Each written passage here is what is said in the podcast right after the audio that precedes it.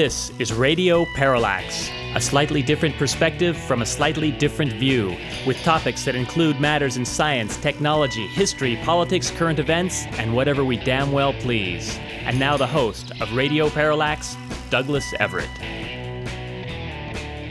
Welcome to today's program, which is going to feature one of our favorite guests on the show, Mary Roach, who has spoken to us in the past about uh, two of her more curious books Bonk the Curious Coupling of Science and Sex, and Packing for Mars.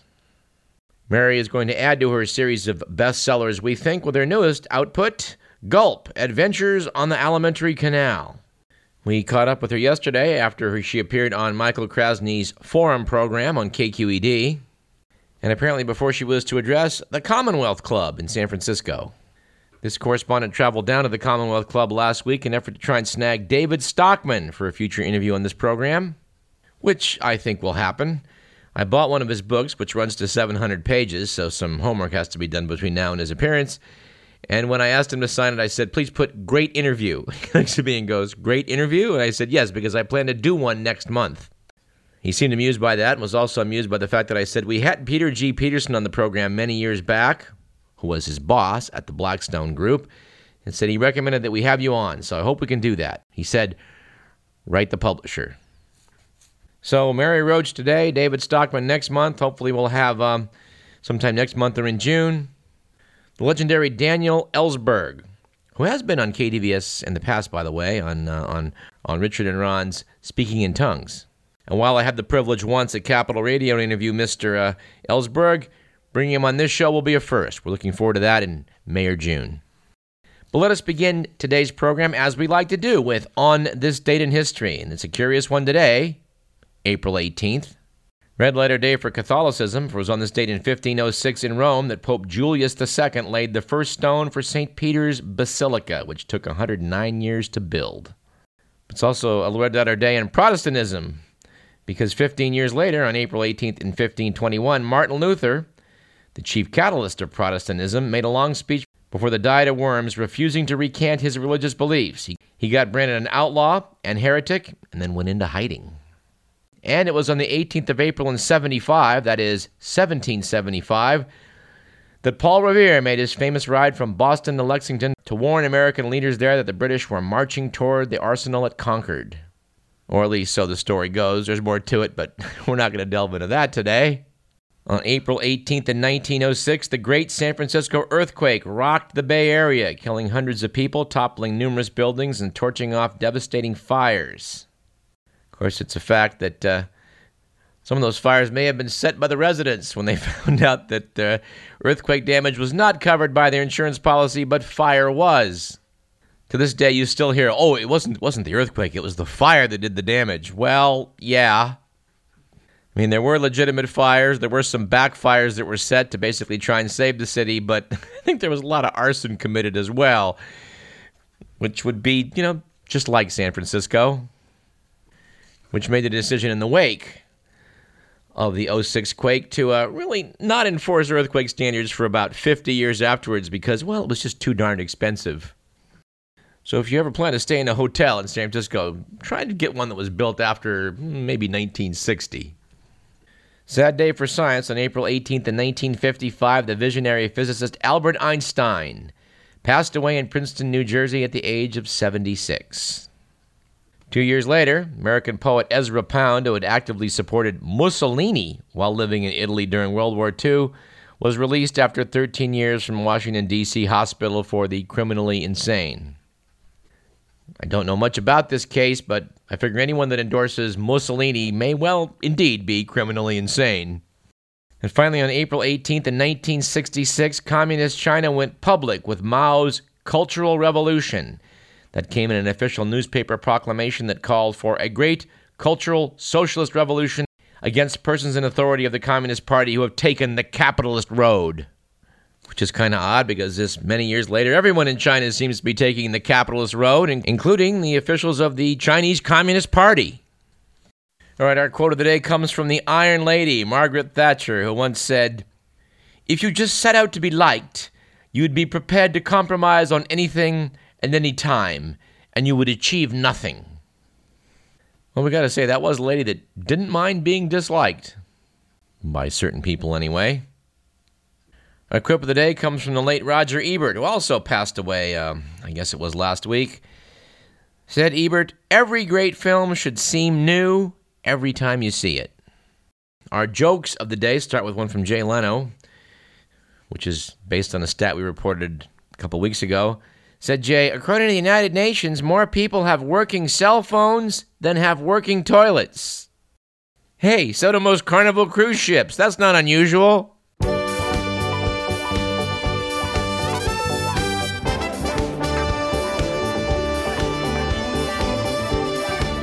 And a couple days ago, said Conan O'Brien, or at least his writers, a magazine has come out with a list of the 20 most hated celebrities. And number one is Gwyneth Paltrow. I don't get that. After hearing this, Mel Gibson said, What do I have to do? He's screaming at his agent right now. And there's Jimmy Fallon, who weighed in with, Things are still very tense in North Korea. In fact, world leaders are just waiting to see if Kim Jong un is going to actually fire a missile. That's after this week's deadline came and went. Of course, apparently, what happened was he messed up and bought Mentos and regular Coke. And our final joke of the day comes from Vivek Ranadive, described as a Silicon Valley software tycoon currently embroiled in this ongoing insanity of trying to keep the Sacramento Kings in Sacramento at any cost to the taxpayer, etc. But the joke here is the headline in the Sacramento Bee quoting Mr. Ranadive, saying that he sees the Kings as a global brand. Oh, yes. Everywhere you are going in Calcutta, you see the Kings. jerseys. Everyone is wearing the Kings jerseys. I don't think so, Vivek. But if you want to throw your money after this team so you can market stuff over in India, good luck to you, sir. Actually, we can't resist one more uh, joke from Jay Leno who said a month or two ago Congresswoman Michele Bachmann is under investigation for alleged misuse of campaign funds. She is blaming the accusations on her arch nemesis, the facts. All right, our stats of the day from the Week magazine. Let's reiterate one we reported on a couple weeks ago. According to the Pew Research Center, for the first time, a majority of Americans, 52%, favor the legalization of marijuana. Support for legalization had been 41% in 2010, so things are looking up. Attention, federal attorneys. And one of the scariest stats we've aired in quite some time, according to YouGov.com, 34% of American adults favor making Christianity their state's official religion, and 32% would support a constitutional amendment making it the official national religion. Mr. McMillan? Just got a word to say about those who lo- think that a national religion is a good idea.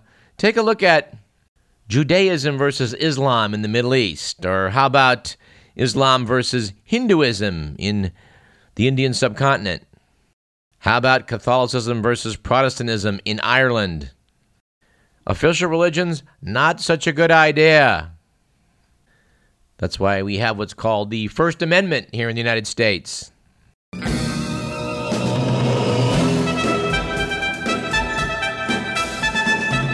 All right, let's jump into the good, the bad, and the ugly.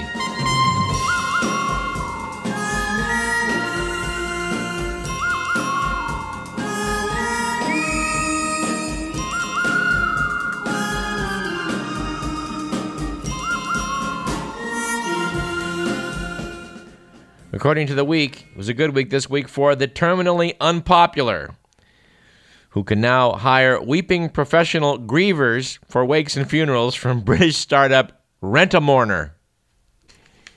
the company says its actors, which cost $68 a head, will read up on the deceased life stories so they can, quote, converse with other mourners with confidence, unquote. On the other hand, it was a bad week, I guess, for, I don't know, everyone, with news that an Ohio middle school, middle school is requiring all students to be drug tested before participating in extracurricular activities, including non athletic activities like the yearbook club. School officials say the testing discourages drug use, but some parents are outraged. Said one, It's easy to pee in a cup, But giving up your constitutional rights just because you can doesn't mean you should. And finally, it was an ugly week last week for ADHDD, which is radio parallax's term for attention deficit slash hyperactivity diagnosing disorder, which seems to afflict America's psychiatrists and psychologists. The ADHD diagnosis has soared 41% in the U.S. over the past decade, according to the Center for Disease Control. More than 1 in 10 school age children has been diagnosed with ADHD, and nearly 1 in 5 high school age boys has. Noted a doc at the Yale School of Medicine. The increase is largely the fault of doctors yielding to pressure from parents to medicate kids who have only mild behavioral problems or trouble concentrating. Yes, we reported on this program before that based on phone conversations, including descriptions of kids' behavior, drugs like Ritalin and Adderall, amphetamines are being used to treat America's kids, mostly high school boys. It's a national disgrace, and something needs to be done about it. You know, we talk about obituaries in our third uh, segment. Usually, we're not going to do that today, but I do just want to note the passing of Jonathan Winters. A remarkable figure in comedy. We'll try and devote some time to properly address uh, his contributions to making us all laugh, but uh, maybe in May we're going to do I'm thinking about doing an all obit show. Maybe do that twice a year. We try to do it at the end of the year, but there's never enough time. So look for that sometime in May. I also want to note what a great national treasure David Letterman has been over the decades. Every now and again, he just comes up with one that you almost want to roll off the couch with. In the wake of this nonsense about the threat from Kim, Kim Jong un, there were some photographs of him looking through a large set of binoculars which prompted Letterman's writers to come up with a segment called World Leaders and Binoculars. The series began with Kim Jong un looking through his set, followed by Barack Obama looking through binoculars, followed by, I think it was Bill Clinton looking through a set of binoculars, followed by a picture of George W. Bush with an and large red arrow pointing to the fact that although he was appearing to peer through a set of binocs, the lens caps were still on. I'm not sure I can think of a better summary of the Bush presidency. We're sorry to note that we missed Jane Goodall in her local appearance as part of the Sacramento Speaker Series, but an item related to uh, chimpanzees and, and actually Jane Goodall's work appeared in New Scientist last month. When she first started studying the chimps in Tanzania and the Gombe Reserve, she felt that they were a remarkably peace loving species. But with further observations, it turned out that the chimps went to war much like we humans. In fact, I was somewhat startled to see the picture in New Scientist of a dead alpha male chimp.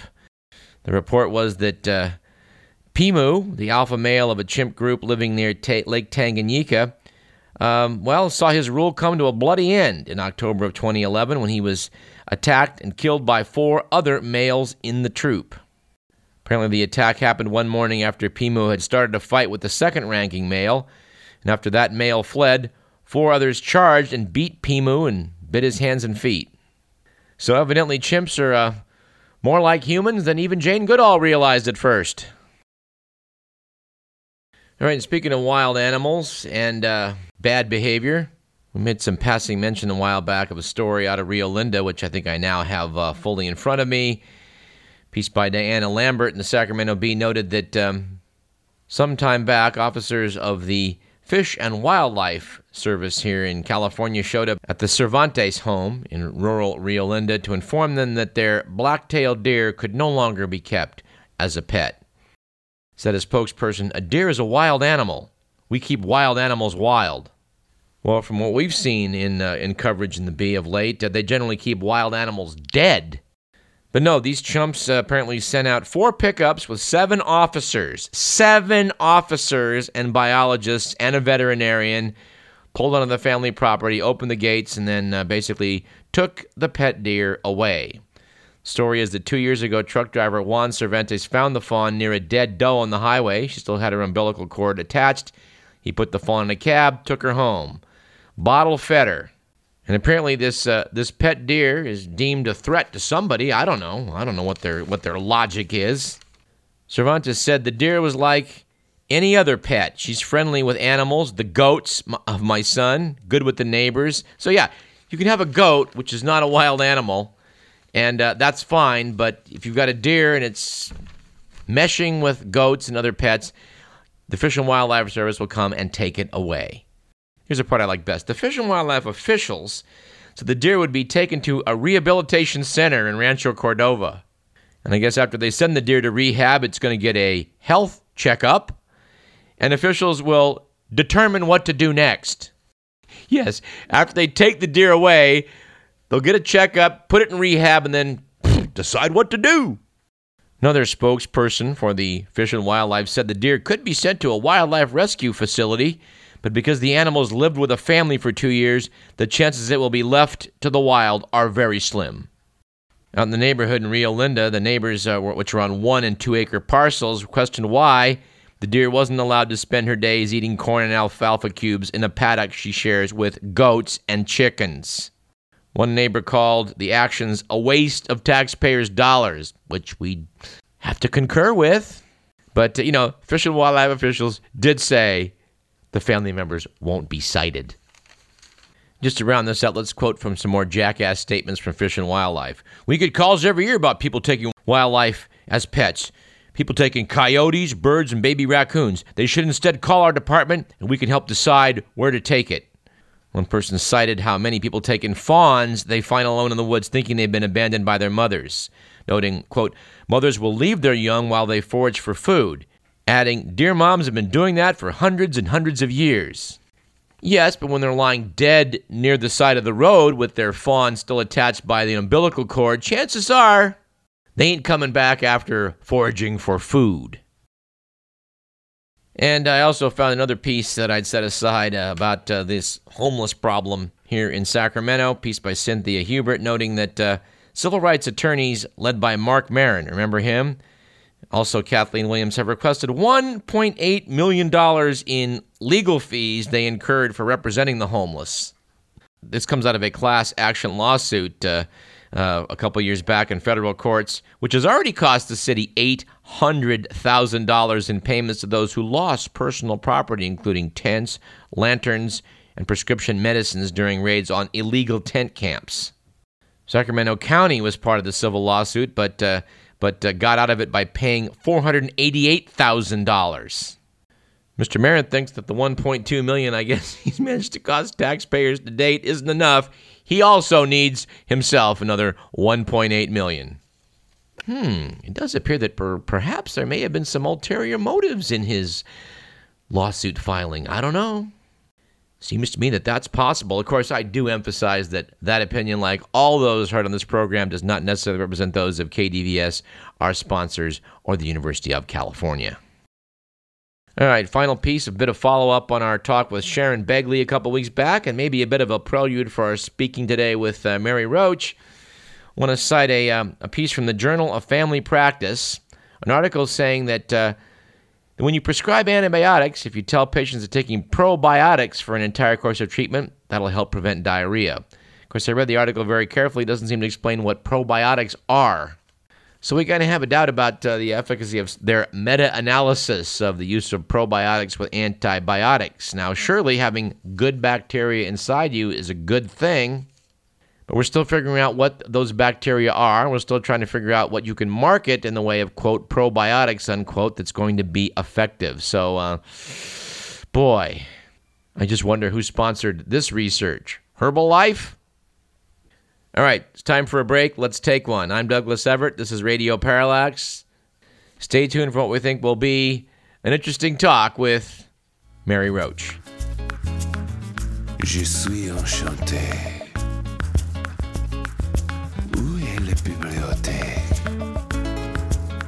Voilà mon passeport. Ah, Gérard Depardieu. Baguette. Baguette. Fudu oh, fa fa. Fudu fa fa fa